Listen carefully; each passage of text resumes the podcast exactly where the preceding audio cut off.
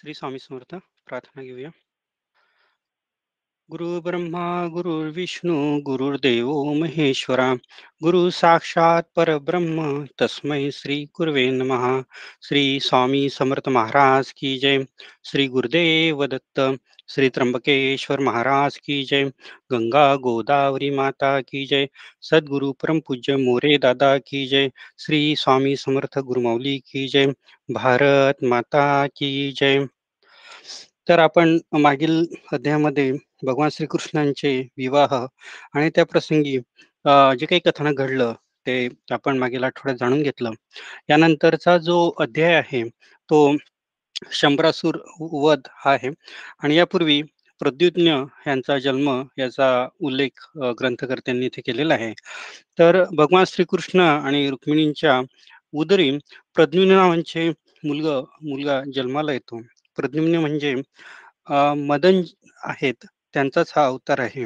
भगवान शंकराच्या तपश्चर्येमध्ये विघ्न आणल्यामुळे भगवान शंकराचा तिसऱ्या डोळ्यातनं भगवान शंकर तिसऱ्या नयनातनं भगवान शंकर शाप देतात मदनांना शाप देतात आणि त्या शापापोटी त्यांना पृथ्वीलोकावर जन्म घ्यावं लागतं. आणि अशा पद्धतीने हा जन्म जो आहे भगवान श्रीकृष्ण रुक्मिणीच्या पोटी प्रद्युम्नांना मिळतो. आणि एक विचित्र दैवयोग आणि विधिलिखित याप्रमाणे दहा दिवसांचंच हे जे बाळ असताना शंभरासूर नावाचा जो राक्षस आहे हा प्रद्युम्नाला पळवतो. आणि काळानुसार काळा अनुमोदन देत भगवान श्रीकृष्ण मौन धारण करतात. कारण या शंभरासुरांचा वध जो आहे या प्रद्युम्नांच्या हातीच होणार असतो. आणि नारद नारदांनी भगवान श्रीकृष्णांच्या इच्छेनुसार शंभरासुरांना त्या पद्धतीने सांगितलेलं असतं की आपला जो वध आहे शंभरासुराचा जो वध आहे या प्रद्युम्नांच्या हातून होईल. म्हणून हा वध होऊ नये. म्हणून शंभरासूर दहा वर्ष दहा दिवसांचंच हे बालक असताना अ, समुद्रात पळून नेतात आणि समुद्रात फेकून देतात. आणि एक दैवगती या पद्धतीने एक मासा जो आहे एक मोठाला भला मोठा मासा या बालकाला गिळतो आणि नंतर कोळी जे आहेत धीवर ते या मासाला पकडून आणतात आणि पाकशाळेत नेतात. आणि ती पाकशाळा म्हणजे या शंभरासुराचीच असते.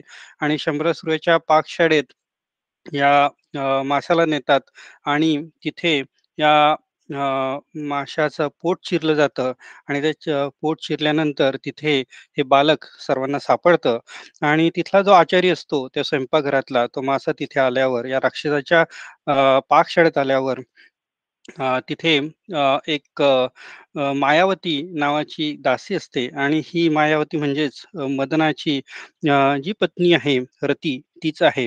आणि नारदांनी तिला आधी सुतवाच देखील केलेलं असतं, की तुझ्या पतीचा लवकरच जन्म प्राप्त होऊन तो शंभरासुराच्या घरी अकल्पित योगाने प्राप्त होईल. आणि तेव्हा या बालकाला बघताच मायावतीला ह्या नारदांचं हे बोल आठवतं आणि ती या वचनावर विश्वास ठेवून शंभरासुराच्या घरी अ, दासी राहून या जो अर्भक तिथे मिळालेला असतो, जो बालक मिळालेला असतो, त्याला लहानसं कमी वेळात मोठं करतं आणि एक मनोहर बालक क तिथे उदयास येतं आणि ही मायावती दासी कमी वेळात अनेक विद्या या युवावस्थेतच या बालकाला शिकवते आणि म्हणून जेव्हा युवा अवस्थेचा किंवा युवा प्रबोधनाचा जो विषय येतो, त्यावेळेस आपल्याला एक स्मरणही या प्रसंगी होतं, की सेवा मार्गाचे जे विविध विभाग आहेत, त्यात युवा अवस्था, युवा प्रबोधन हा देखील एक विभाग आहे. विवाह संस्कार पासनं म्हणजे ग विवाह संस्कारानंतर गर्भसंस्कार, शिशु संस्कार बालसंस्कार, नंतर युवा प्रबोधन इत्यादी विभाग आपण सेवा मार्ग सुरू केलेले आहेत आणि यातनं विविध विषयावर मार्गदर्शन केलं जातं. म्हणजेच हा विभाग 4-5 वर्षापूर्वी गेल्या 4-5 वर्षात अधिक कार्यरत झालेला आहे. देशात आणि विदेशात अधिक अ, समाज समाज सुधारक राष्ट्राला वाहून घेणारे विचारवंत साहित्यिक या युवा प्रबोधनातून निर्माण व्हावे. कारण जर आपण विविध महापुरुषांचा जीवनात जीवनाचा आदर्श जीवन आदर्श अभ्यास केला, तर आपल्या लक्षात येईल, की तरुण अवस्थेतच त्यांच्याकडनं मोठमोठे कार्य घडलेलं आहे. तरुण अवस्थेतच त्यांनी मोठे-मोठे पराक्रम केलेले आहे, समाज सुधारणा केलेली आहे. छत्रपती शिवाजी महाराज आज ज्यांची जयंती आहे, नेताजी सुभाषचंद्र बोस स्वामी विवेकानंद यांनी अगदी युवा अवस्थेतच जो भारतीय आध्यात्मिक तत्वज्ञान आहे अगदी सोप्या पद्धतीने जगाला समजून सांगितलं. म्हणून जी युवा अवस्था आहे अतिशय महत्वाची आहे. आणि भगवान श्रीकृष्णाने देखील चौसष्ट दिवसात चौसष्ट कला कशा पद्धतीने साज हे प्रशिक्षित करून घेतल्या हे सुद्धा आपण मागे जाणून घेतलेलं आहे. तेव्हा ह्या युवा प्रबोधनात ज्यांची आवड असेल त्यांनी आपला सहभाग नोंदवावा. तेव्हा ही जी रती आहे प्रद्युम्नला पूर्व पूर्ववृत्तांत सांगते. आणि महापराक्रमी शंभासुराचा वध करावा अशी अंतकरणात प्रेरणा उत्पन्न करून देते.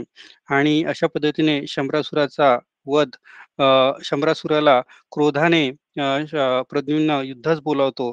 आणि प्रद्युम्न आणि शंभर हे जे आहेत हे महापराक्रमी असतात. आणि दोघांचं एक प्रेक्षणीय घनघोर युद्ध तिथे होतं. आणि शेवटी शंभरासुराचं शिर कापून प्रद्युम्न विजय होतात. आणि त्यावेळेस मायावती नसते ती पुन्हा प्रद्युम्नाला मार्गदर्शन करते की जी आपली माता आहे रुक्मिणी ती द्वारकेमध्ये पुत्रविराहाने दिन होऊन शोकाश्रूंनी पृथ्वीवर वर्षाव करत आहे. तेव्हा आपण द्वारकेस या युद्धानंतर शंभरासुराचा पराभव वध केल्यानंतर जावं अशी एक आज्ञा त्या पद्धतीने मायावती देते. आणि शेवटी प्रद्युम्न द्वारकापुरात येतात. आणि जेव्हा त्यांचं रूप बघून ते सर्व द्वारकावासींना प्रत्यक्ष श्रीकृष्णच वाटू लागतात कारण इतकं साम्य दोघांमध्ये असतं. परंतु जेव्हा रुक्मिणीच्या समोर हे प्रज्ञ उभे राहतात तेव्हा रुक्मिणींना प्रेम पान्हा फुटतो आणि त्याच प्रसंगी नारदांचं तिथे आगमन होतं नारद सर्व वृत्तांत द्वारकावासियांना कथन करतात आणि सर्वांना हा जो हरवलेला मुलगा आहे अभिनव सौंदर्याने अद्वितीय तेजाने अलंकृत असा मनोहर हा जो प्रज्ञ आहे हा द्वारकावासींचा पुत्र परत आलेला बघून सर्वांना आनंद होतो. सर्व त्यास आलिंगन देतात आणि द्वारकावासी यादववीर बलराम शूरसेना इत्यादी श्रीकृष्णांचं अभिनंदन करतात आणि देवकीस आणि वसुदेवास आता नातू झालेला असतो. पुढे जाऊन कालांतराने प्रद्युम्नचं जे लग्न आहे ते रुक्मी रुक्मिणींचा जो भ्राता आहे रुक्मी त्यांची कथा आपण मागील आठवड्यात जाणून घेतली तर रुक्मिणीची जी कन्या आहे रुक्मावती त्यांचं नाव त्यांच्याबरोबर प्रद्युम्नांचा विवाह होतो आणि नंतर त्यांना अनिरुद्ध नावाचा पुत्र होतो. अनिरुद्ध हा श्रीकृष्णांचा नातू आणि अशा पद्धतीने प्रत्येक हे अष्टभार्या ज्या आपण जाणून घेतल्या मागील अध्यायामध्ये त्या प्रत्येक पत्नीला मुख्य पत्नींना दहा पुत्र व एक कन्या अशा पद्धतीने श्रीकृष्णांची संततींची नावं मूळ भागवतामध्ये सांगितलेली आहे. आणि हे अशा पद्धतीने कोट्यवधी जी यादव परिवार आहे हा श्रीकृष्णांचा परिवार आहे द्वारकेत पसरलेला भागवतामध्ये सांगितलेला आहे. तर पुढे जाऊन नंतर अनिरुद्ध आणि बाणासुराचं युद्ध याचा हा जो प्रसंग आहे तो देखील आपण जाणून घेऊ. पुढील अध्यायात त्याचा उल्लेख आलेला आहे. तर बाणासूर हे जे आहेत हे बलीचे श्रेष्ठ पुत्र होते. बलिराजा आणि वामन अवतार हे आपण मागील स्कंदांमध्ये जाणून घेतलं. त्यातली संवाद आणि त्यातला जो हृदयस्पर्शी जो भाव आहे ते देखील आपण जाणून घेतलेला आहे. तर ह्याच वंशामध्ये प्रल्हादांच्या वंशांमध्ये दैत्यकुणामध्ये हा बाणासूर हा श्रेष्ठ पुत्र हा बलीचा असतो. आणि हा अतिशय उदार बुद्धिमान सत्यवादी असा हा बाणासूर हा प्रचंड मोठा युद्ध असतो आणि प्रचंड तप करून भगवान शंकरांना प्रसन्न करून घेतात बाणासूर. आणि त्यांची जी राजधानी आहे शोणित नगरी जे मोठं तप केलं जातं आणि शंकर त्यांना आशीर्वाद देतात आणि ते असा आशीर्वाद मागून घेतात की मला कोणी युद्धात हरू शकणार नाही. मला अतिशय शक्तिशाली बनवावं अशा पद्धतीची प्रार्थना ते भगवान शंकरांना करतात आणि भगवान शंकर त्यांना त्या पद्धतीचं वचन देतात. नंतर बाणासूर अतिशय गर्वाने माखून जातात आणि नंतर भगवान शंकरांनाच तुम्ही माझ्याशी युद्ध करावं अशी विनंती करतात. शंकरांना प्रचंड राग या गोष्टीचा येतो. आणि तुला युद्धात तुझा युद्ध कंडू जो आहे तो शमणारा तुला युद्ध युद्ध करता तुला भेटेल. त्या प्रसंगी तुझ्या जो रथाचा ध्वज आहे तो खाली पडेल अशा पद्धतीचं एक एक सुतोवाच त्या प्रसंगी भगवान शंकर करतात. आणि त्यानंतरच पुढील जी कथानक आहे ते असं आहे की बाणा या बाणासुरास उषा नावाची एक कन्या होती. आणि ही जी उषा आहे हीच पार्वतीचं नित्य आराधन करत असे पार्वती मातेचं नित्य स्तोत्र आणि प्रचंड सेवा या उषेमार्फत होत असत आणि तिला एकदा स्वप्नामध्ये तिच्या भावी पतीचं दर्शन होतं आणि हा पती कोण आहे? याचं नाव काय आहे? याचं वास्तव काय? हे तिला काही ठाऊक नसतं आणि त्या त्याच वेळेस तिची जी दासी असते, ते तिच्या तैनातीला अनेक दासी असतात. त्यातली एक चित्रलेख नावाची दासी असतात. तिला विविध विद्या अवगत असतात आणि ही जी चित्रलेख नावाची दासी आहे, ही विविध ज्या पद्धतीने उषा जो भावी पतीचं दर्शन घडल्यानंतर ज्या पद्धतीने एक प्रकारे रेखांकन करायला सांगते, त्या पद्धतीने ही चित्रलेखा तो तिच्या मनातला भाव जाणून, त्याला प्रश्न विचारून विविध यक्ष, गंधर्व, राजपुत्रांचे चित्र काढते आणि शेवटी जेव्हा अनिरुद्धाचं चित्र काढते, त्यावेळेस म्हणजे भगवान श्रीकृष्णांचा नातू त्यांचं चित्र काढते, तेव्हा उषाला ही खूण पटते, की आपल्याला जे स्वप्नात दर्शन झाले हे तिसरे-तिसरे कोणी नसून हे आपले भावी पती म्हणजेच अनिरुद्ध आहे. चित्रलेखा ही जी आहे ती अं तिला योगमाया आणि इत्यादी सर्व विद्या अवगत असतात. तर ती सर्व प्रकार जो आहे तो उशीला समजून सांगते, की हे द्वारकेत श्रीकृष्णांचे नातू आहेत आणि एकदा द्वारकेत अनिरुद्ध झोपलेले असताना पलंगासह जे आहे ते या योगविद्येच्या माध्यमातून ही चित्रलेखा दासी गावच्या मंदिरात शोणित शोणित नगरीत त्या अनिरुद्धांना घेऊन येते. आणि नंतर उभयतांचा तिथे गंधर्व पद्धतीने विवाह होतो. आणि असे बरेच दिवस जातात. आणि जेव्हा महालात बाणासुरांच्या सेवकांना असं आढळून येतं, की कोणीतरी परपुरुष हा उशेच्या उशेच्या महालात आलेला आहे आणि बाणासुरास ही हकीकत कळवली जाते आणि बाणासूर देखील लगबगी उठतात आणि कन्नीच्या मंदिरात येतात. तेव्हा त्यांना असं दिसतं, की एक अनिरुद्ध आणि उषा हे पाशांचा खेळ खेळत असतात आणि नंतर बा बाणासुराचं अनिरुद्धाचं तिथे भाषण होतं. अनिरुद्धावर अपशब्दांचा वर्षा होतो. नंतर उभयतांमध्ये युद्धाला सुरुवात होते. अनिरुद्ध देखील अनेक पराक्रम करून हे जे सर्व सेवक असतात, सर्व सैन्य आहेत, यांना नामहरम करतात. परंतु अनिरुद्ध हे एकटं असतात आणि बाणासुराकडे अतिशय मोठं सैन्य असतं आणि बाणासुराकडे विद्या देखील असते आणि तिथे नाग, पाशपतास्त्र या अस्त्राचा उपयोग करून बाणासूर अनिरुद्धाला बंदी करून टाकतात आणि हे वर्तमान आणि अर्थात बा अनिरुद्ध द्वारकेतनं अचानक गायब झाल्यामुळे सर्व चिंतेत असतात. तेव्हा नारद मुनींचं तिथे द्वारकेत आगमन होतं आणि नारद हे जे सर्व कथानक आहे शोणितपुरीत घडलेलं, की अनिरुद्ध कशा पद्धतीने बंदी झालेले आहेत, हे सर्व यादवांना कळवतात आणि तेव्हा यादव सेना सिद्ध सज्ज होते आणि बाणासुरांच्या नगरीला तिथे वेढा दिला जातो आणि इथे एक प्रचंड घनघोर युद्ध या सैन्यामध्ये होतं. इकडे बाणासुरांची सैन्य आणि इकडे यादव सेना आणि इकडे भगवान श्रीकृष्ण आणि तिकडे भगवान शंकर. भगवान शंकरांची इच्छा नसून देखील त्यांना या बाणासुराच्या सैन्यात सामील होऊन युद्ध करावं लागतं आणि अशी अतिशय अद्भुत युद्ध तिथे होतं. इकडे इकडनं भगवान श्रीकृष्णांचे अनेक पुत्र, नातू या युद्धात सहभागी होतात. विविध अस्त्रांचा यात प्रयोग केला जातो. ब्रह्मास्त्रावर ब्रह्मास्त्र फेकलं जातं. नंतर वायवास्त्रावर पर्वतास्त्र, नंतर अगण्यास्त्रावर अगन्यास्त्रावर पुन्हा पर्जन्यास्त्र असे प्रतिकात्मक अस्त्र तिथे दोन्ही दोन्ही पक्षांकडनं होतो.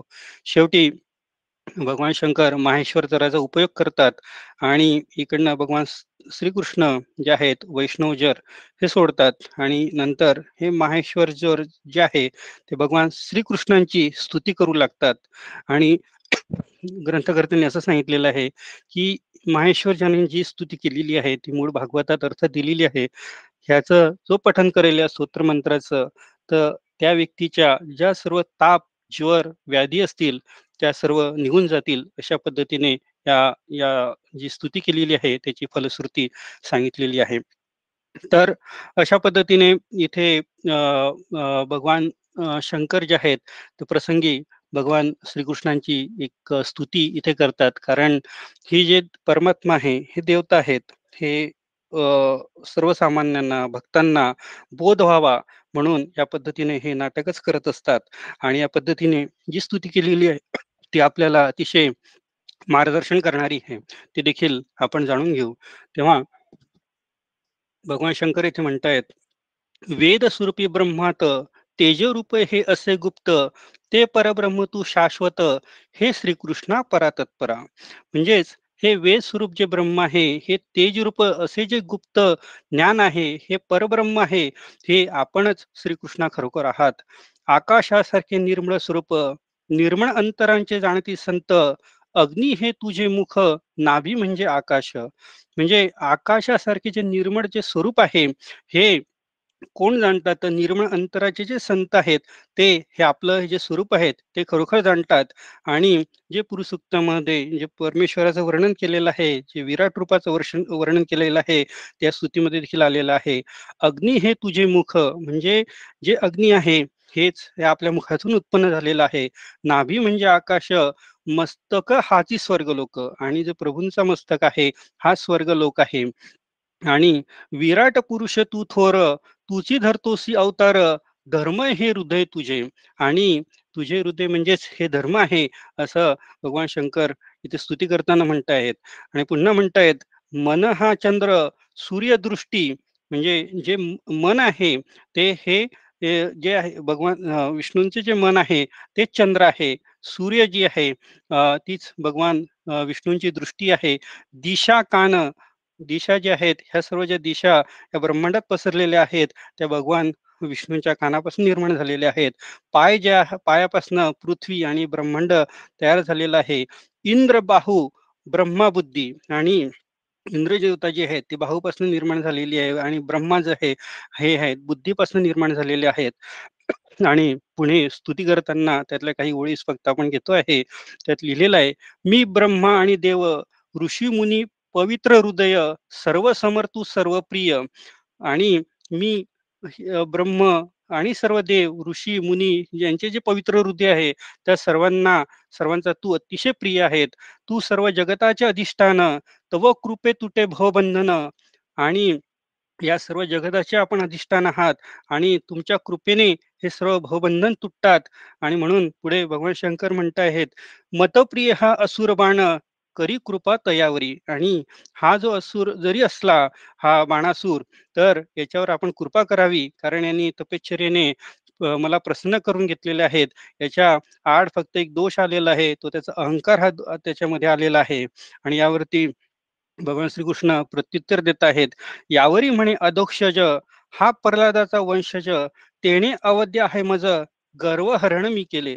आणि भगवान श्री विष्णूंचं जे उदारपण आहे, त्या तिथे आलेलं आहे, की ते म्हणतायत, की हा प्रल्हादाचा वंशज आहे आणि त्यामुळे प्रल्हादांनी जी भक्ती केली आहे, बलीने जे मला त्याच्या भक्तीतनं पराभूत केलेला आहे, त्यामुळे याच्या वंशाला मी मारू शकत नाही. हा मला अवध्य आहे. फक्त गर्वहरण करण्यासाठी मी त्याचे जे बाहू आहेत ते तोडलेले आहेत. कारण बाणासुरला सुराला सहस्त्रबाहू असतात, तर त्याचे चार भुजा सोडून भगवान श्रीकृष्ण त्याच्या सर्व भुजा ज्या ज्या एक गर्व गर्वभरीत ज्या असतात, गर्व गर्वापणाच्या ज्या भुजा असतात, त्या सर्व काढून चार भुजा फक्त ठेवलेल्या आहेत आणि अशा पद्धतीने बाणासुराचं गर्वहरण केलेलं आहे. आणि भगवान श्रीकृष्ण पुढे म्हणतायत, "सांप्रत माझा अवतार, हरावायालो भूभार, याचे तोडले सहस्र कर, सैन्य मारले त्या लागी. आता चार बाजू बाहू जे अवशिष्ट, ते होतील जरामरण रहित, शिवगणांचा होईल प्रमुख, अभयधान माझे असे आणि त्याला चार बाहू शेवटी राहतील आणि हे जरामरण रहित ते त्या बाहू असतील आणि हा जो बाणासूर आहे, शिवगणांचा प्रमुख होईल, अभयदान माझे या बाणासुराला आहे. अशा पद्धतीने त्याचं गर्वहरण बाणासुराचं इथे प्रसंगी झालेलं आहे आणि म्हणून यानंतर इथे आपल्याला ग्रंथकार पुढे सांगतात, की हे जे चरित्र पठन केल्यानंतर हे अ, हे चरित्र करता पठन पराभव नव्हे वाचकांचा. म्हणजे हे चरित्रपठन जे करतील त्यांचा कधीही पराभव होणार नाही. अशा पद्धतीचा एक आशीर्वाद इथे भागवतामार्फत आपल्याला दिलेला आहे आणि आणि इथे हा जो पराभव आहे, तो म्हणजे आपला नित्य प्रपंचातला जो पराभव आहे, त्याचा शब्दाच्या पलीकडील जो अर्थ आहे, तो आपण जाणून घेऊया. आणि म्हणून इथे उदाहरणार्थ आपल्याला सांगता येईल, की मन जे आहे, ते देखील आपल्या ताबत नसतं आणि म्हणून मन आपल्या ताब्यात राहावं, म्हणून विविध संतांनी विविध अभंगातनं मार्गदर्शन केलेलं आहे. संत ज्ञानेश्वरांचा ज्ञानेश्वर एक प्रसिद्ध लोकप्रिय असा अभंग आहे. "ऋणू झुणू, ऋणू झुणू रे भ्रमरा, सांडी तू अवगणू रे भ्रमरा." म्हणजेच इथे भ्रमरा शब्द म्हणजेच भुंगा याला उद्देशून म्हटलेला आहे, की भुंगा जसं एका फुलावरून दुसऱ्या फुलावर बसतो, तसंच आणि तो स्थिर नसतो, तसंच हे जे मन आहे, हे या क्षणी एका ठिकाणी असतं, दुसऱ्या ठिकाणी दुसऱ्या ठि दुसऱ्या वेळेत दुसऱ्या दुसऱ्या क्षणी वेगळ्या ठिकाणी जातं. तर हे मन आपल्या ताब्यात असावं, हे भ्रमराला उद्देशून जरी अभंकर असले असला, तरी तो मन ताब्यात येण्यासाठी आणि अर्थात ह्या प्रपंचातनं जो आपला पराभव आहे, तो वाचण्यासाठी हे जे मन आहे, परमेश्वराच्या चरणी लागावं म्हणून हे सर्व संत महात्म्यांनी मार्गदर्शन केलेलं आहे. आणि म्हणूनच इथे एक प्रार्थना आपण सद्गुरुचरणी अर्पण करूया. इथे लिहिलेलं आहे, "जय जयाजी सद्गुरुवर्या, आम्हावरी कृपा करा, सुखवा जन्ममरण संसारा, पराभूत आम्ही संसारी." म्हणून आपल्या गुरूंना इथे विनं विनंती केलेली आहे, की आम्हावरी आपण कृपा करा. हा जन्मपुण्याच्या फेऱ्यातनं ह्या संसारातनं आम्ही पराभूत झालेला आहोत आणि म्हणून तुमच्या पदांचा आम्ही आश्रय केलेला आहे. तुमच्या पदांचा केला आश्रय, तुम्ही आमचे बाप माय, आमचा होतो पराजय, योग्य नाही तुम्हासी. आणि अतिशय कडकडीची विनंती ती केलेली आहे. आणि पुन्हा इथे म्हटलेलं आहे, "येतो धर्मस्तुते जय, धर्ममूर्ती तुझे पाय, आता आम्हा उणे काय, सद्गुरुराया." आणि म्हणून तुमचे पाय आम्ही धरल्यावर, तुमची कृपा झाल्यावर इथे काही उणीच राहत नाही. आणि म्हणून जेव्हा आपण मंदिरात जातो, आपल्या केंद्रात जातो, हार घेऊन जातो, तेव्हा आपला हार होऊ नये म्हणून आपण जो हार आहे तो परमेश्वरला अर्पण करतो, असं गुरुमौलीजी आपल्याला नेहमीच मार्गदर्शन करत असतात. तर ही यामागची जी शब्दांची जी गुंफण आहे, या पद्धतीने जी सुंदर गुंफण या ग्रंथांमध्ये केलेली आहे. पुन्हा या ज्या कथेचे आहेत, विविध पैलू इथे ग्रंथकर्त्यांनी आपल्याला जाणून दिलेले आहेत आणि आपण व्यवस्थित अभ्यास केल्यावर, त्याचं अध्ययन केल्यावर आपल्या लक्षात येईल की भगवान शंकर, भगवान विष्णू, इथे भगवान श्रीकृष्ण हे परमात्म्याची एक शक्तीच आहे. त्यात भेद आपण करू नये आणि भागवतामध्ये विविध प्रसंगी याचा उल्लेख देखील आलेला आहे. हरिहर हे एकच आहेत. परमात्म्याची विविध शक्ती आहेत. तेव्हा विविध धर्म असतील, विविध संप्रदाय असतील, त्याचा आपण नित्य आदर करावा आणि कोणालाही आपण त्या पद्धतीने त्यांचा अवमान करणे म्हणजे परमेश्वराचा अवमान करण्यासारखं आहे. तेव्हा कारण स्वामी चरित्र सारामृतात देखील स्वामी महाराजांनी 16व्या अध्यायात मार्गदर्शन आपल्याला केलेलंच आहे आणि त्यात म्हटलेलं आहे, सर्व देवस्कार नम नमस्कार जर केला, तर तो केशवाप्रतीच जातो, की "आकाशात पतितम तोयं यथा गच्छति सागरं, सर्व देव नमस्कारः केशवं प्रती गच्छति." म्हणजे आकाशातनं जर पडणारं जे तो आहे, म्हणजे पाणी जे आहे, ते ज्या पद्धतीने नदी-नाल्यातनं जाऊन विविध प्रसंगातनं जाऊन शेवटी सागरातलंच मिळतं, तसं हे जे सर्व नमस्कार आहे, ते केशवाला जाऊन पोचतात अशा पद्धतीने स्वामी महाराजांनी आणि आपण हे नित्यसेवेत रोज वाचन करत असतो. तेव्हा आपल्याकडनं कोणत्याही धर्माचा, कोणत्या संप्रदायाचा भेदाभेद होणार नाही, बुद्धिभेद होणार नाही. ह्यातनं आपल्याला या अध्यायातनं याचं मार्गदर्शन मिळतं. तसंच दुसरा एक पैलू जर आपण या अध्यायाचा बघितला, तर अहंकार हा मोठ्या-मोठ्यांना कशा पद्धतीने नेस्तनाबूत करतो, त्यांच्या जीवनाची कशी घडी बिघडवतो, हे देखील आपल्याला इथनं लक्षात येतं, की जो अहंकार आहे आणि इथे बाणासुराला जो अहंकार झाला होता, त्यामुळे हे सर्व प्रकरण घडलं आणि हा अहंकार आपल्यामध्ये येऊ नये. आपण नेहमी स्थिर असावं, आपलं मन नेहमी स्थिर असावं, म्हणून आपण आपल्या सेवेमध्ये परमेश्वराच्या या अध्या त्यांच्या आध्यात्मिक श्रवणामध्ये आपण नेहमीच गुंतून असावं, म्हणून अहंकार आपल्याला कधीच शिवू नये. असंच विविध पात्र जे स्वामी चरित्रातले आहेत, ते देखील त्या पद्धतीने आपल्याला अभ्यासात्मक आपल्याला स मार्गदर्शन करतात. सातव्या अध्यायात विष्णुबुवा जोग यां हे अतिशय पंडित पण महाराजांपुढे त्यांचा अहंकार कशा पद्धतीने पायदळी पडला आणि नंतर त्यांचं कशा पद्धतीने कल्याण झालं हे आपण सातव्या देखील जाणून घेतो. तेव्हा अहंकारावर विविध संतांनी विविध ग्रंथांमध्ये आणि विविध पुराणांमध्ये याचा उल्लेख केलेला आहे आणि अहंकारमुळे विविध ज्या कथा आहेत आणि कथानक आहे ते घडलेलं आहे. म्हणून अहंकाराचा वारा आपल्याला कधी लागू नये अशीच आपण स्वामी समर्थ महाराज चरणी प्रार्थना करीत आहोत. यानंतर पुढील जो अध्याय आहे तो नृग आख्यान आहे. तर एक या प्रस यानंतर काही दिवसानंतर शुकमुनी सांगतायत काही दिवसानंतर हे राजा परीक्षिती श्रीकृष्णांची जी मुलं आहेत ती सर्व तरुण मुलं साम प्रद्युम्न भानुगत इत्यादी हे जे मुलं आहेत एकदा जलक्रीडा करत करत एका विहिरीजवळ येतात आणि त्या विहिरीजवळ त्यांना एक सरडा दिसतो. कृकालास असं त्या सरड्याचा उल्लेख त्या भाषेमध्ये केलेला आहे संस्कृतात केलेला आहे. तर हे जे यदुपुत्र आहेत प्रयत्नांची शर्त करतात आणि सर्व शर्त करता केल्यानंतर त्यांना लक्षात येतं की हा भला मोठा सरडा आहे आणि हे सर्व आपल्याच्यानं काही शक्य होत नाही तेव्हा श्रीकृष्णांना ते वर्तमान कळवतात आणि श्रीकृष्ण अगदी लिलेने त्या सरड्याला बाहेर काढतात आणि श्रीकृष्णांच्या हातांचा स्पर्श झाल्यावर हा जो सरडा आहे हा दिव्य मानवी स्वरूपात प्राप स्वरूप त्याला प्राप्त होतं आणि हा चमत्कार पाहून हे पुरुष कोण आहे हे आणि कुठले आहेत हे समजून घेण्याची उत्कट इच्छा सर्वांना होतं. आणि श्रीकृष्ण या या दिव्य पुरुषांना एक आपला पूर्ववृत्तांत सांगण्याची आज्ञा करतात. तेव्हा ते आपला वृत्तांत सांगतात. ते म्हणतात की ईश्वाकू कुलातील मृग नावाचा राजा आहे.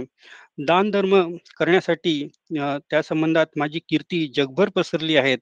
मी अनेक यज्ञ केले. आकाशात जितक्या तारका आहेत पृथ्वीवर जितके वाणूचे कण आहेत सर्व विश्वभर जितके पर्जन्य पडू लागतात आणि त्याच्या जलधारा उत्पन्न होतात त्यापेक्षाही अधिक दान मी केलेलं आहे. आणि त्यांनी जे दान केलेलं असतं त्यात त्यांनी गायींचं जे दान आहे ते अतिशय केलेलं असतं म्हणजे धेनुदान केलेलं असतं. आणि त्यावेळेस एक प्रसंग असा घडतो की एका सत्पात्री ब्राह्मणास त्यांनी एक गाय दान दिलेली असते.